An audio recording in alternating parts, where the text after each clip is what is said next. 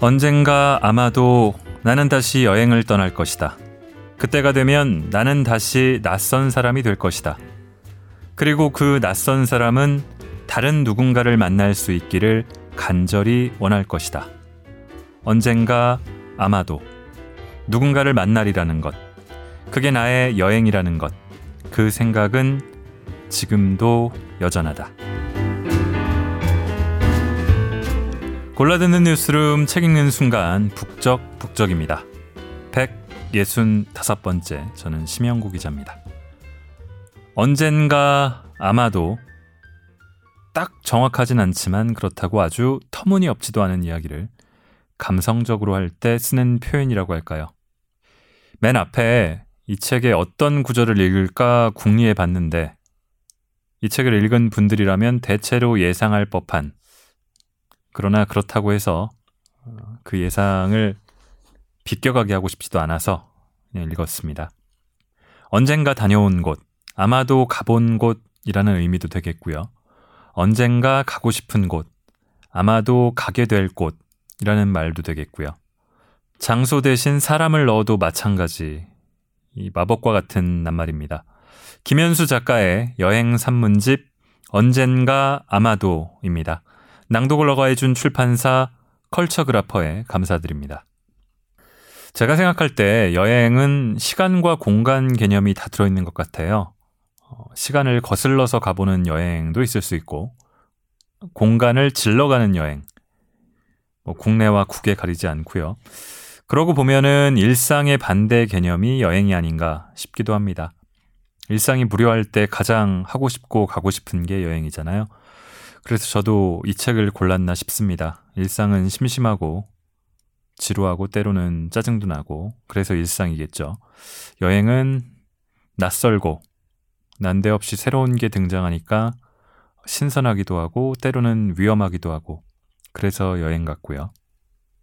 책 표지가 재밌습니다. 이 비행기처럼 작은 창이 나 있는 자리에 앉아서 무언가를 쓰는 듯한 사람의 모습인데 이게 아마 작가의 모습을 그린 듯한데요. 여행을 다니는 작가를 떠올리게 하는데 어, 책을 읽다 보면은 아, 이 글에 대한 그림이었구나 라고 알 수 있습니다. 책 표지를 떠올리게 하는 일종의 표지작을 먼저 읽겠습니다.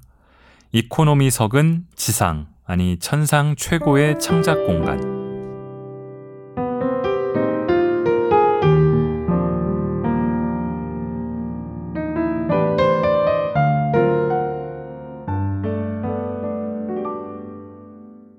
마감은 코앞인데 한 문장도 써지지 않는 경우가 있다.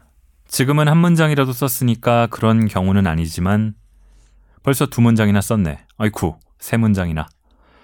아무튼 잡지사 기자 시절에는 매달 그런 경우가 최소한 한 번씩은 있었는데 그때마다 나는 잠깐 나갔다가 오는 것으로 문제를 해결했다. 회사 앞에서 버스를 잡아타면 명동으로 갈 수 있었다. 거기에서 내려서 남산공원으로 올라가는 계단을 밟고 끝까지 올라가면 광장이 하나 나오고 그 건너편에는 500년 된 오동나무가 한 그루 서 있는데 그 나무에다 빌면 마감이 해결됐던 것이다. 라고 말할 수는 없지만 어쨌든 버스를 타긴 탔다. 회사가 강북에 있었기 때문에 주로 개포동이나 잠실로 가는 좌석 버스였다. 수면 부족의 직장인이니 버스를 타면 필연적으로 졸게 된다. 그래서 내 기억 속 개포동이나 잠실에서는 늘 꿈결처럼 아련한 오후의 햇살이 드리워져 있다. 종점까지 가서 근처 아파트촌에 놀이터 벤치 같은데 좀 앉아 있다가 다시 시내로 나가는 좌석 버스를 탄다. 그때부터 뭔가를 긁적이는데 이게 은근히 효과가 좋아 회사 근처에 도착할 즈음에는 마치 방문 앞까지 배달된 5성급 호텔의 continental breakfast처럼 써야 할 글이 그 모습을 드러내곤 한다.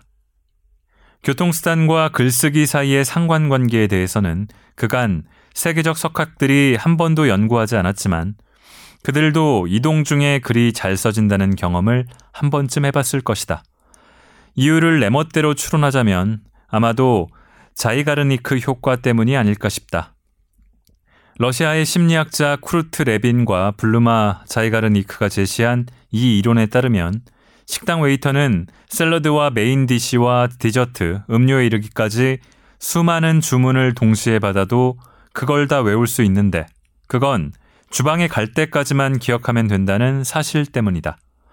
버스가 회사 앞에 도착하면 어쨌든 내려야 하니까 그때까지는 아무 것이나 써본다는 생각이 글을 쓰게 만드는 원동력일지도 모르겠다. 이건 꽤 효과가 좋은 방법이어서 사랑이라니 선영아라는 소설은 10여 년 전 숙명여대에 강의 나가던 시절 오가던 지하철에 앉아서 썼다. 그 즈음에는 랩톱 컴퓨터를 구입했기 때문에 소설에 대한 아이디어를 수첩에 끄적이는 수준을 넘어 본격적인 소설의 문장을 북적대는 지하철 안에 앉아서도 쓸 수 있었던 것이다.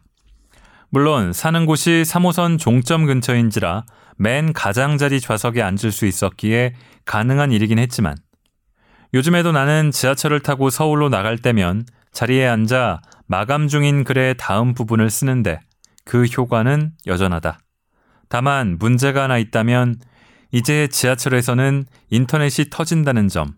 그런 사정은 버스도 마찬가지다. 인터넷 접속이 글쓰기의 큰 적이라는 건 여러 작가의 충고에서 알수 있다. 온 뷰티를 쓴 제이디 스미스는 글을 쓰려면 인터넷부터 끊으라고 말한다. 조너선 플랜즈는 트위터에 반대한다는 글을 쓰기도 했다. 바로 이 점 때문에 임박한 마감을 위한 새로운 창작 공간으로 떠오르는 것이 바로 장거리 비행기 아니다. 비행기에 앉으면 우리는 일정한 시간 동안 인터넷이 연결되지 않는 자리에 가만히 앉아 있어야 한다.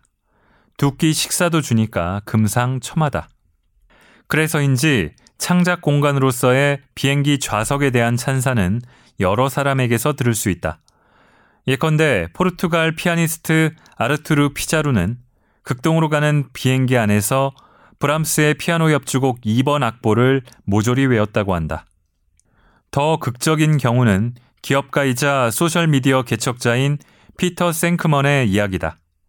강연자로 인기가 높아 비행기 탈 일도 많던 그는 다들 사육 체험 공간으로만 여기는 비행기 좌석이야말로 세계에서 가장 창의적인 공간이라는 사실을 알았다. 2주 만에 원고를 끝내야 하는 출판 계약을 맺은 뒤 그가 한 일은 도쿄행 왕복 비행기표를 끊는 일이었다. 일본으로 가는 비행기 안에서 그는 내내 글을 썼고 도착해서는 비즈니스 클래스 라운지에 앉아 에스프레소를 마신 뒤 다시 돌아오는 비행기에 올라타 글을 썼다. 그렇게 해서 그는 미국을 떠난 지 30시간 만에 완성된 원고를 가지고 돌아왔다. 비록 티켓을 사는데 4천 달러가 들긴 했지만 그에게는 남는 장사였다고 한다. 로니 플래닛 매거진 같은 여행 잡지의 기자라면 몰라도 마감할 때마다 비행기를 탈 수 있는 사람은 많지 않을 것이다. 하지만 혹시 비행기를 탈 일이 있다면 그것도 유럽이나 미국으로 향하는 장거리 비행기의 이코노미석이라면 이 사실을 잘 기억하기를. 이건 말 그대로 하늘이, 즉 3만 피트 상공이 우리에게 주는 선물이다. 나라면 그간 해결하지 못한 원고를 처리하겠지만 일상에 치여 끝맺지 못한 일에 몰두할 수도 있을 것이다. 친절한 승무원들이 시간에 맞춰 식사도 제공하고 화장실도 가까우니 다른 걱정거리나 방해 요인은 하나도 없다. 마감 때문에 골머리를 앓는 작가였다면 모르긴 해도 도착할 즈음에는 내리기 싫을 정도로 그 자리가 좋아질 수도 있다.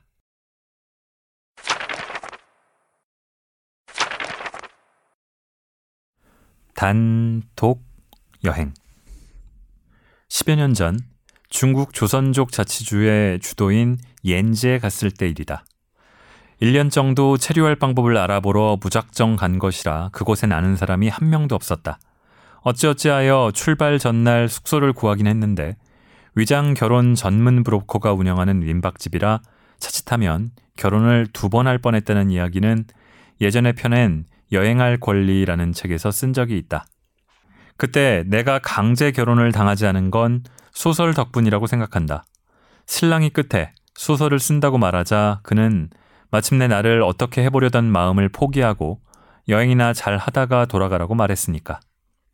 당장 거기서 나와 다른 곳에 숙소를 정하고 싶었으나 이미 나흘치 숙박비를 모두 건넨 뒤인데다 거기서 나온다 한들 다시 또 다른 위장 결혼 브로커가 운영하는 민박집에 들어가지 않는다는 보장도 없었다.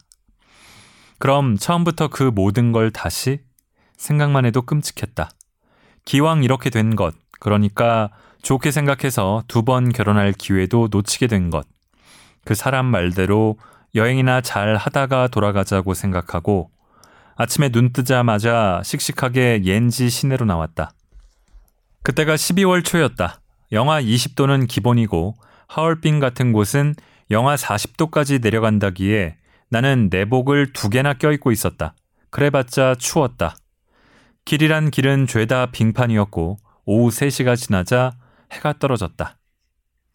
나중에야 그렇지 않다는 것을 알았지만 그때만 해도 내 눈에 해저문 뒤의 옌지는 온갖 범죄가 판치는 신시티처럼 보였다.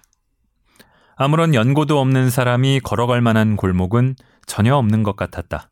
아니, 연고가 있다고 해도 제정신이라면 그 겨울에 길 따위를 걸어가고 있지는 않을 것이다. 하지만 방법이 없었다. 걸어 다니는 수밖에.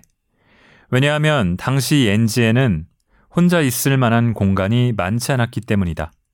식당이나 다방이나 술집은 여럿이 이용하는 공간이었지 혼자 시간을 때우는 곳이 아니었다. 그러다가 발견한 곳이 호텔 커피숍이었다. 들어가 보니 거기엔 혼자 앉아 있는 사람이 있었다.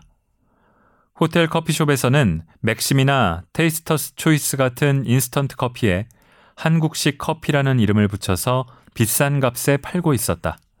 나는 창가에 앉아 호기롭게 비싼 한국식 커피를 시켰다. 이윽고 나온 그것은 말하자면 어느 사무실을 방문하든 마시겠느냐고 묻는 그러니까 넘칠 듯 잔을 가득 채운 다방 커피였다. 나는 가방에서 책을 꺼냈다. 그러자 일찍 떨어지는 해도 어둡고 추운 골목도 아무런 문제가 되지 않는 것 같았다.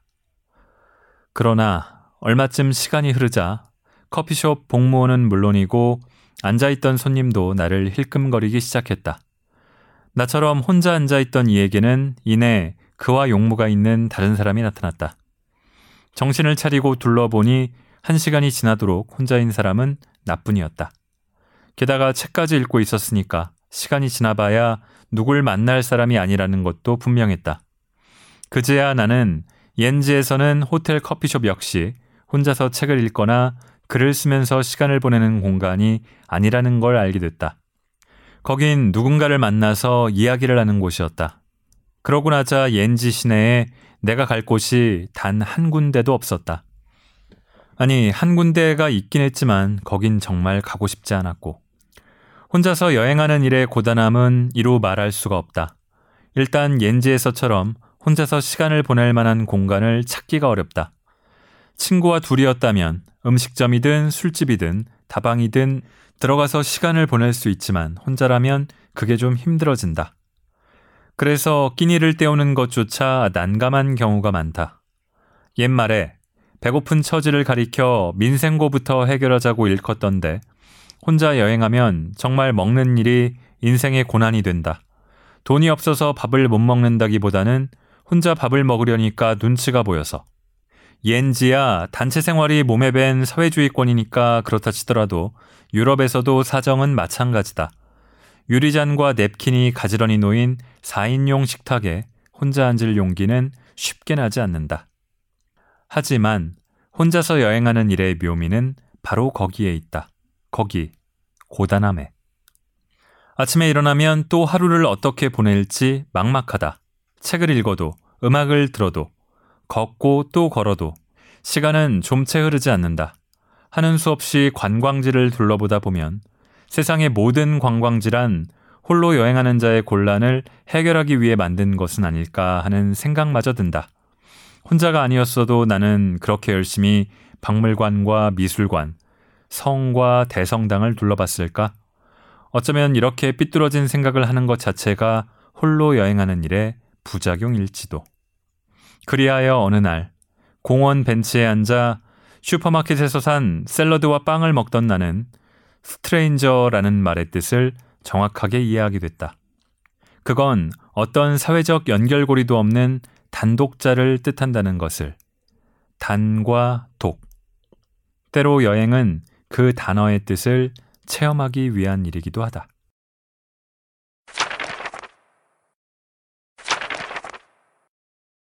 멸종 위기에 놓인 낯선 사람.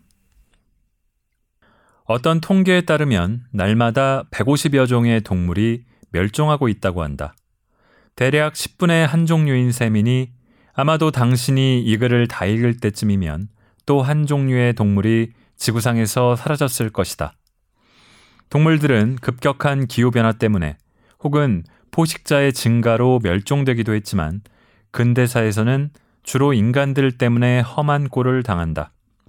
예컨대 남아프리카 케이프 지역에 서식하던 파란 영양은 네덜란드가 식민지를 건설하면서 마스카렌 제도에서 행복하게 살아가던 도도새는 포르투갈인들이 섬을 기항지로 개척하면서 멸종됐다.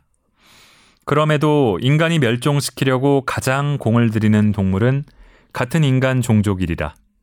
한때 문자까지 만들며 융성했던 서하인들은 징기스칸의 원한을 사는 바람에 멸절했다. 남아메리카의 아즈텍인들은 에스파냐인들이 구대륙에서 묻혀온 천연두 때문에 멸망의 길로 접어들었다. 우리가 익히 알고 있는 아우슈비츠의 가스실을 비롯해서 최근까지도 인간이 다른 민족을 멸절하려는 시도는 계속 이어지고 있다. 여기에 그 집안을 망하게 만들겠다는 식의 소소한 규모로 이루어지는 멸절 시도까지 합치면 모르긴 해도 동물만큼이나 인간 종도 꽤 많이 멸종하고 있을 것이다. 그렇다면 어떤 유형의 인간들이 사라지는 것은 또 어떨까? 예를 들어 선비들, 개화기를 지나며 사라졌다. 가부장들, 날지 못하는 도도새들처럼 바뀐 환경에 적응하지 못하고 사라지는 존재인 것은 분명하다. 그렇게 사라지는 인간 종 중에 하나가 바로 에뜨랑제다. 에뜨랑제는 이방인, 외국인, 낯선 사람을 뜻하는 프랑스어입니다. 내가 어렸을 때만 해도 에뜨랑제는 드물긴 해도 이따금 만날 수 있었다. 내가 자란 소도시에서는 이 종족을 낯선 사람이라는 우리말로 바꿔서 불렀다. 벽에 붙은 포스터에 보면 등산복 차림이 아니면서 산에서 내려오는 낯선 사람을 보면 경찰에 신고하라는 글귀가 붙어 있었다. 거기에는 이런 특징도 설명돼 있었다. 길에서 동서남북을 묻는 낯선 사람. 1980년대 초반 우리 집 앞에서 내가 본 낯선 사람이 꼭 그런 사람이었다. 그는 젊었으며 옷차림도 멀쩡했다. 골목에서 시내를 가로지르는 3번 국도변까지 걸어 나온 그는 동네에서 놀고 있던 내게 남쪽이 어느 쪽이냐고 물었다. 나는 잠시 얼어 있었다. 파출소가 있는 역전 쪽을 한번 바라봤다가 배운 대로라면 신고해야 했으므로 나는 대구 방면을 가리켰고 그는 그쪽을 향해서 걸어갔다. 그때 나는 그 낯선 사람을 신고하지 않았다. 대구 방면과 대전 방면을 구분하지 못한다니 이상하기는 했지만 그만한 일로 경찰에 신고하는 건 내가 생각해도 이상했기 때문이었다. 나중에 생각해보니 그건 정말 잘한 일이었다. 왜냐하면 그 몇 년 뒤 나 역시 낯선 사람이 됐기 때문이었다. 대학교에 다니기 위해서 서울로 올라간 그해 봄, 나는 강북의 거리들을 걸으면서 사람들에게 지금 여기가 어딘가요? 나. 가까운 전철역은 어디에 있나요? 같은 질문들을 던지곤 했으니까.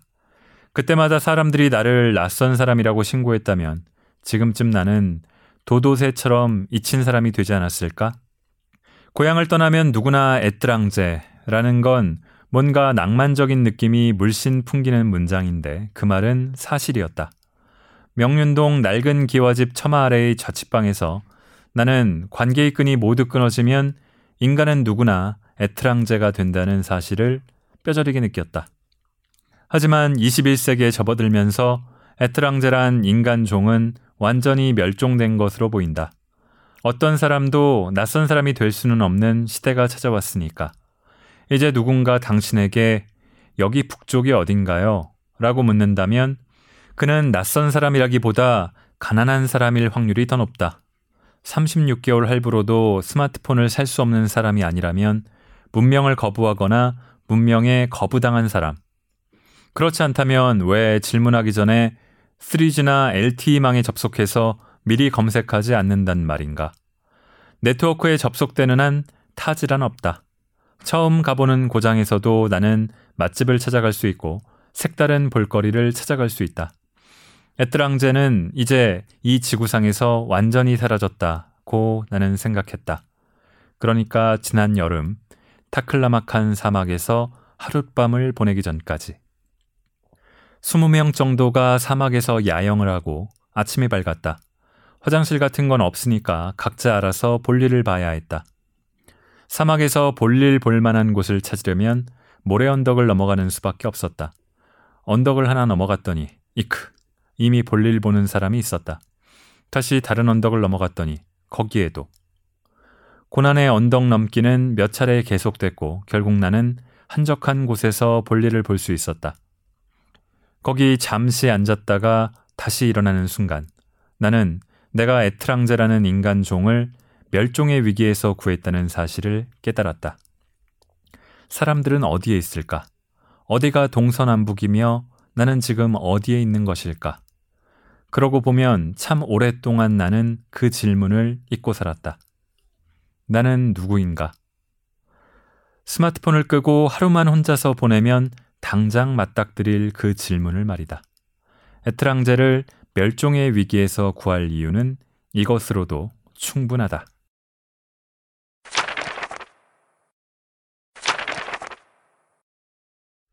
처음이자 마지막일 낙타고기의 맛. 지금 이런 얘기를 꺼낼 때가 아니라는 걸 잘 알지만 언젠가 먹은 낙타고기가 여태 잊히지 않는다. 그 고기를 먹은 건 한 방송사의 여행 다큐멘터리 프로그램을 찍으려고 간 몽골의 고비 사막에서였다. 사전에 받은 일정 표에는 실크로드의 눈푸른 상인처럼 낙타를 타고 사구를 오르내리는 이국적인 장면을 찍는 게 있긴 했지만 내린 뒤에 그놈을 잡아먹는다는 계획 같은 건 있을 리가 없었다. 그런데 막상 그 장면을 찍은 뒤 모래 위로 다시 내려오니 마음이 이상해졌다. 낙타가 무척 맛있게 보였다기보다 가만히 앉아서 노을을 바라보는데 노랫소리가 들렸던 것이다. 내 앞에서 관광객이 탄 낙타들을 이끈 사람은 덩치가 큰 몽골 처녀였다. 아버지를 비롯해 모든 가족이 낙타 투어 일을 하는 집. 그러니까 낙타 몰인의 딸이었다. 목소리가 하도 구성지기에 가사를 물었더니 나는 고비가 좋아 고비에 산다는 내용이었다. 그 노래를 들으며 비스듬히 모래 위로 드리워지는 노르스름한 햇살을 보고 있노라니 여행자의 향수가 밀려들었다. 처음부터 나는 몽골에서 산 것 같은 착각이 들어 다시 한국으로 돌아가지 못하는 것은 아닐까 하는 야릇한 느낌 말이다. 노래를 들으며 모래 위에 드러누웠더니 완전한 해방감, 자유의 느낌이 들었다. 나는 하늘을 올려다보며 이대로 죽어도 좋겠다고 생각했는데 그런 생각은 나를 둘러싼 세계가 너무나 생생할 때 느껴진다는 것을 나는 잘 알고 있었다. 노래에 반해 그날 저녁 예정에 없이 그녀의 집을 방문했다. 물론 집이라는 건 게르를 뜻했다. 우리가 도착하자 그녀의 어머니는 자루에서 밀가루를 꺼내 물을 붓더니 반죽을 빚으며 저녁을 준비했다. 촬영하느라 카메라 조명이 환했지만 본래 게르 안에는 발전기로 켜지는 백열등만 달려 있는지라 평소에는 꽤 어두울 것 같았다. 고개를 들어보니 게르의 굴뚝이라 할 수 있는 터너 쪽이 밝은 실내와 대조적으로 어두침침했다. 어둠 속에서 노파는 밀가루 반죽을 납작하게 빚어 여러 번 만 뒤 칼로 잘랐다. 칼국수였다. 그러더니 자리에서 일어나 터너 쪽으로 손을 뻗었다. 노파는 칼로 거기 매달린 뭔가를 조금 떼내서는 도마에서 잘게 자른 뒤 냄비에 넣고 화덕에서 끓이기 시작했다. 냄비가 다 끓자 잘라둔 국수를 냄비에 넣었다. 우리와 다를 바 없는 국수 제조 과정이었다. 다만 마음에 걸리는 것은 터너 쪽에 매달린 물체였다. 내놓은 국수를 보니 그건 고기였다. 게르에는 고기를 보관할 냉장고가 없기에 말려서 보관하다가 이런 식으로 물에 불려 먹는다고 했다. 고기가 들어갔기 때문에 국수 맛은 나쁘지 않았다. 무슨 고기냐고 물었더니 낙타고기라고 했다. 호기심이 생겨 국수 사이에 있는 고기를 집어 낼름 입에 넣었다. 그 맛을 글로 표현하자면, 음, 오물오물, 점점점, 오물오물, 점점점, 오물오물, 점점점, 이었다고나 할까. 단지 즐겼다라고만 하기에는 많이 부족했다. 입안에 넣고 씹고, 씹고, 또 씹어도 그 고기는 처음의 형태로 되돌아가는 것 같았다. 나는 고개를 들어 거기 천장에 매달린 것을 다시 한번 쳐다봤다. 혹시 캄캄해서 타이어가 매달려 있는데 잘못 본 것인가 싶어서. 그러나 거기 매달린 것은 틀림없이 말린 고기였다. 그러는 동안에도 오물오물 점점점 오물오물 점점점 끝이 없었다. 묻지도 않았는데 노파가 고기에 대해 설명했다. 말이 낙타지 어릴 때부터 식구처럼 함께 지내던 낙타였다. 낙타는 살아있는 동안 날마다 젖을 주고 사람을 태우고 사막을 건너며 밥 지을 때 쓰는 똥을 싼다. 살아 생전에도 어디 하나 쓸모없는 구석이 없었는데 죽고 나서도 식구들이 먹을 고기가 된다니 참으로 살신 성인이 따로 없는 셈이다. 그렇게 그들과 20년 가까이 산 그 낙타는 작년에야 병으로 죽었다고 노파가 말했다. 어, 그런데 잠깐, 뭐라고요? 그때까지 입을 오물거리던 나는 생각했다. 병으로 죽었다고요? 그러니까 지금 입안에서 처음의 형상을 그대로 유지하고 있는 이 고기가? 그 말을 듣고도 입에 든 고기를 뱉지 못한 건 무엇보다 그 낙타가 진짜 식구였던 것처럼 말하는 노인의 얼굴 때문이었다. 그 표정에는 묘한 느낌이 있었다. 낙타고기의 맛에 대해 설명하기 어려운 것처럼 그 묘한 느낌도 마찬가지였다. 그건 오랫동안 함께 지낸 동물의 삶을 기리는 일종의 제의처럼 느껴졌다. 물론 잠깐 머물다가 떠나는 여행자로서는 쉽게 이해할 수 있는 느낌이 아니었다. 그 즈음이 되자 어쨌든 입안의 고기는 삼킬 만한 정도가 됐고 나는 그 사람들과 마찬가지로 낙타고기를 목 너머로 넘길 수 있었다. 그렇게 해서 사막의 낮과 밤은 구성진 노래와 낙타고기로 완성됐다. 한국에 돌아와서 몇 년이 지났으니 이제 그 일이 아득하기만 하다. 지금 2015년 5월입니다. 한국 전체가 메르스로 홍역을 치르고 있으니 앞으로 낙타 고기를 자진해서 먹을 한국인은 없겠지. 그건 나 역시 마찬가지일 것이고. 어쩌면 하나의 제의 같던 그 느낌은 이제 다시는 낙타 고기를 먹지 못하리라는 예감에서 비롯된 건지도 모르겠다.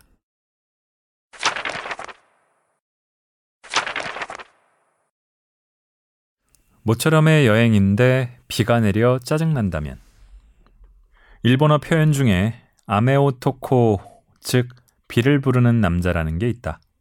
여행이나 야외 행사에 나서기만 하면 비가 내리는 운 나쁜 남자를 가리키는 말이다. 이 말을 처음 들은 건 10여 년 전 일본 모 재단 초청으로 다섯 개 도시 순회 강연을 갔을 때였다. 열흘 남짓한 시간 동안 남쪽의 후쿠오카에서 삿포로까지 올라가는 일정이었다. 후쿠오카에 도착했을 때가 2월 중순이었는데 비가 내리고 있었다. 서울은 아직 쌀쌀했던 터라 봄비 같았다. 행사 코디네이터와 함께 시내 강연장까지 걸어가는데 그가 불쑥 말했다. 연수 씨가 아메오 토콘가 봐요.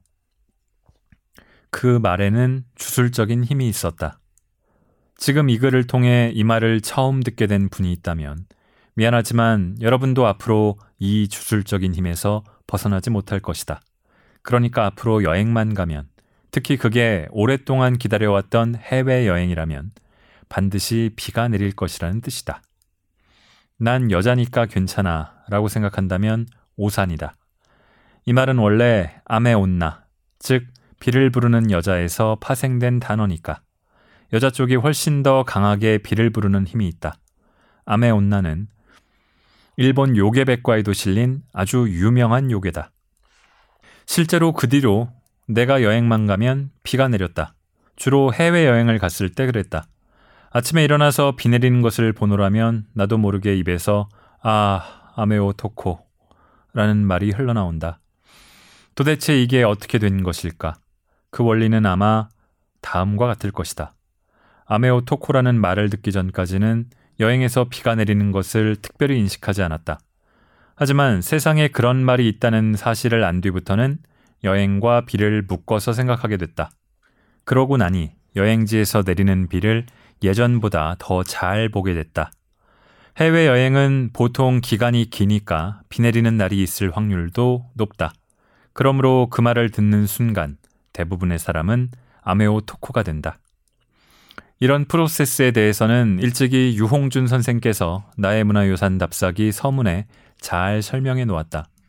알면 보이고 보이면 사랑하게 되나니 그때 보이는 것은 이미 예전과 같지 않으리라. 보이는 게 예전과 같지 않다는 말은 다시 말하면 보이는 세상이 바뀌었다는 뜻이다.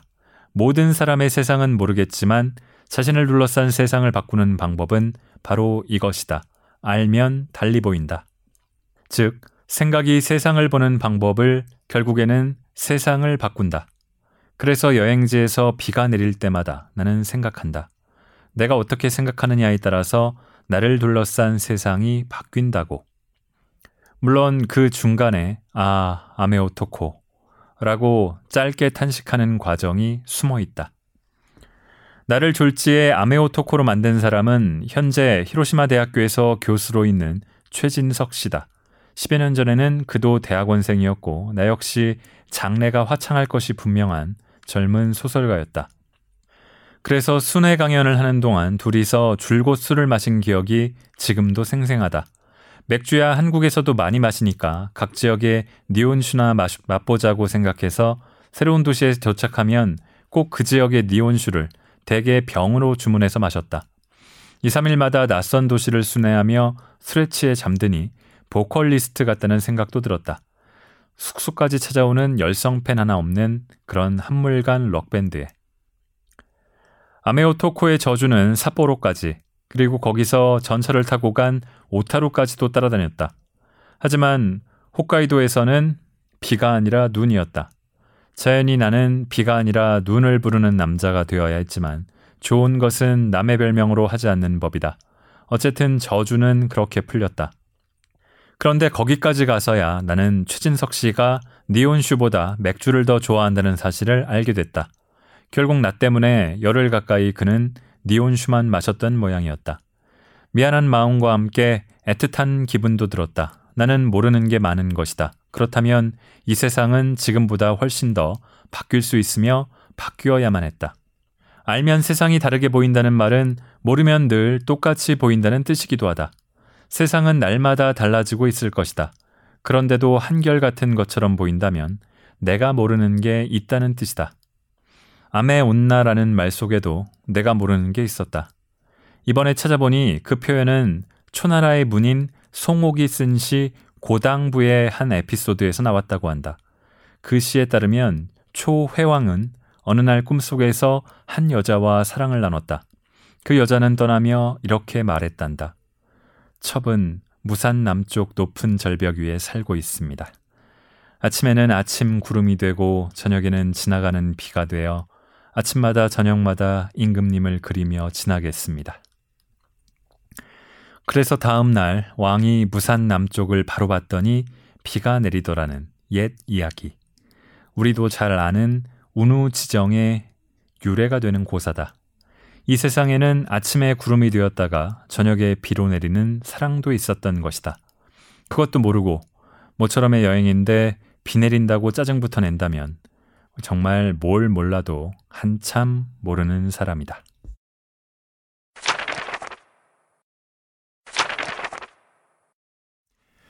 지구가 하나뿐이라 다행이야. 20대 후반 내게는 두 종류의 책을 수집하는 취미가 있었다. 하나는 1980년대 사회과학서였고, 다른 하나는 발행된 지 몇 년 지난 여행 가이드북이었다. 공통점이 있다면, 첫째, 시대에 뒤처졌다는 것, 둘째, 헌책방에서 헐값에 팔린다는 것. 싸다는 이유로 한두 권 사서 읽어보니 대책 없는 향수가 밀려왔다. 마르크화로 표기된 독일 가이드북을 읽다 보면 타임머신을 타고 과거로 돌아간 기분이 들었다. 북한 출판물을 불법으로 복사해서 펴낸 조선 역사 영인본을 읽을 때도 마찬가지였다. 본래의 쓸모는 완전히 상실했지만 한 시대의 모습을 그대로 기록했다는 뜻밖의 쓸모가 나를 매혹시켰다. 그러다가 사회과학서 쪽은 포기하고 여행서만 집중했다.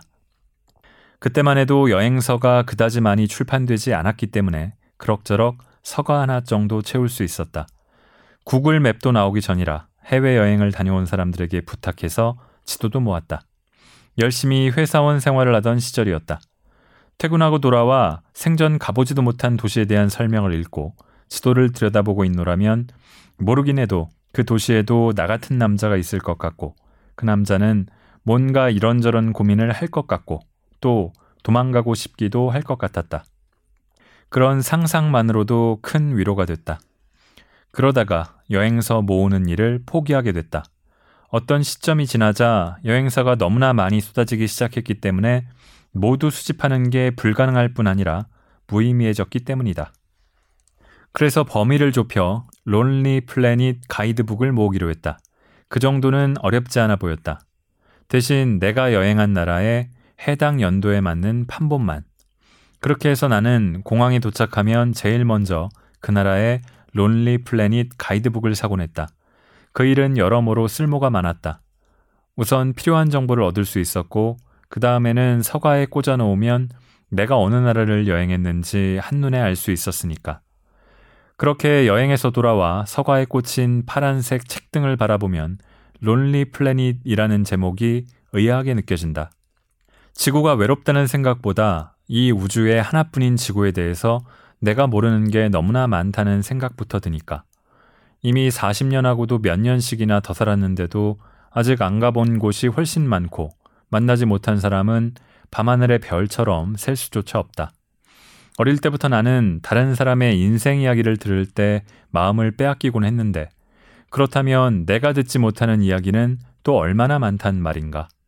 우리뿐인가 라는 제목의 책도 있었지만 지구의 외로움에 동의하는 탄식을 내뱉기에 내게 지구는 여전히 너무나 광활하다. 그런데 왜 이런 이름이 붙게 됐을까? 그 이유에 대해서는 Lonely Planet 홈페이지에 잘 나와 있다. 토니 휠러와 모린 휠러 부부가 첫 여행서를 출판할 때 조 코커의 노래 Space Captain의 한 구절을 따서 작명한 것인데 결정적으로 한 단어를 착각했다. 조 코커는 lovely planet이라고 부른 것을 두 부부가 Lonely Planet으로 들은 것. 그럼에도 이 이름은 제대로 지은 것처럼 들린다. 유럽과 아시아를 가로지르는 여행을 끝마친 직후였기 때문에 lovely한 일보다는 lonely한 일이 더 기억에 남았던 것인지도 모르겠다. 말하자면 본래 지구는 외롭지 않다. 하지만 그런 지구가 문득 외로워질 때가 있으니 그건 내가 여행할 때다. 여행지에서는 언제나 론리 플래닛이라는 말이 딱 맞았다. 여행이란 본디 외로워지는 일이니까. 하지만 그 이유를 제대로 설명할 자신은 없다. 어쩌면 그런 책을 살 필요도 없이 누군가를 따라가기만 하면 되는 이들, 혹은 기나긴 입국 심사대 앞 대기줄에서 그보다 더 길었던 언젠가의 입국 심사에 대한 기억을 옆에 서 있는 누군가, 그러니까 친구나 가족에게 말할 수 있는 사람들을 향한 부러움 때문에 목리를 부리는 것인지도 모르겠으나 외롭지 않다면 그건 여행이 아니다. 폴 서루의 책을 펼쳤더니 이런 문장이 나왔다. 모든 여행자는 늙은 여자, 이제는 쭈글쭈글해진 미녀와도 같다. 낯선 나라는 이방인을 유혹한 뒤 차버리고 조롱한다. 이방인의 일요일은 지옥과도 같다. 지옥과도 같은 일요일이라면 내게도 2005년에 독일 밤베르크가 떠오른다. 축제 기간이었고 골목은 치마를 입은 바이에른 남자들로 꽉 차서 빠져나갈 수가 없었고 그 진퇴양난의 틈바구니 속에서 나는 이 지구상에 나 혼자만 존재하는 듯한 느낌을 받았다. 그때 나는 지구의 외로움을 이해할 수 있었다. 집에서 여행기를 들여다보며 아직도 안 가본 곳이 많으니 지구의 외로움을 느낄 겨를이 없다고 생각할 때와는 사뭇 달랐다. 지구는 외로운 별이 분명했다. 그 순간 지구라도 외롭지 않다면 내가 너무 외로울 테니까.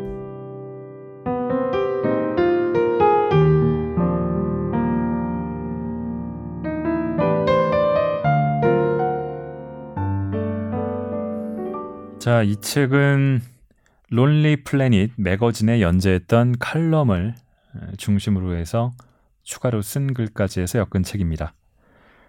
제가 마지막 읽은 글에 Lonely Planet 이야기가 나오죠. 김연수 작가의 책은 재작년 이맘때 벌써 2년이나 됐습니다. 청춘의 문장들과 청춘의 문장들 플러스 이 책 두 권을 제가 욕심내서 함께 읽은 다음에 처음이네요. 여행을 가서 읽기보다는 여행을 가고 싶은 마음으로 아니면 언젠가 다녀온 여행을 떠올리며 혹은 언젠가 가게 될 여행을 구상하며 읽어보면 좋을 듯한 책입니다. 읽다 보니까 저 제 마음 심연에 가라앉아 있는 여러 여행들의 느낌과 생각들이 울렁울렁 떠오르는 듯한 지점들이 있습니다. 저도 돌아보면은 제법 여러 곳을 여행했는데 제가 마주했던 그 감정과 느낌들은 지금 다 어디에 가 있을까요? 이번 주 북적북적은 여기까지 하겠습니다. 고맙습니다.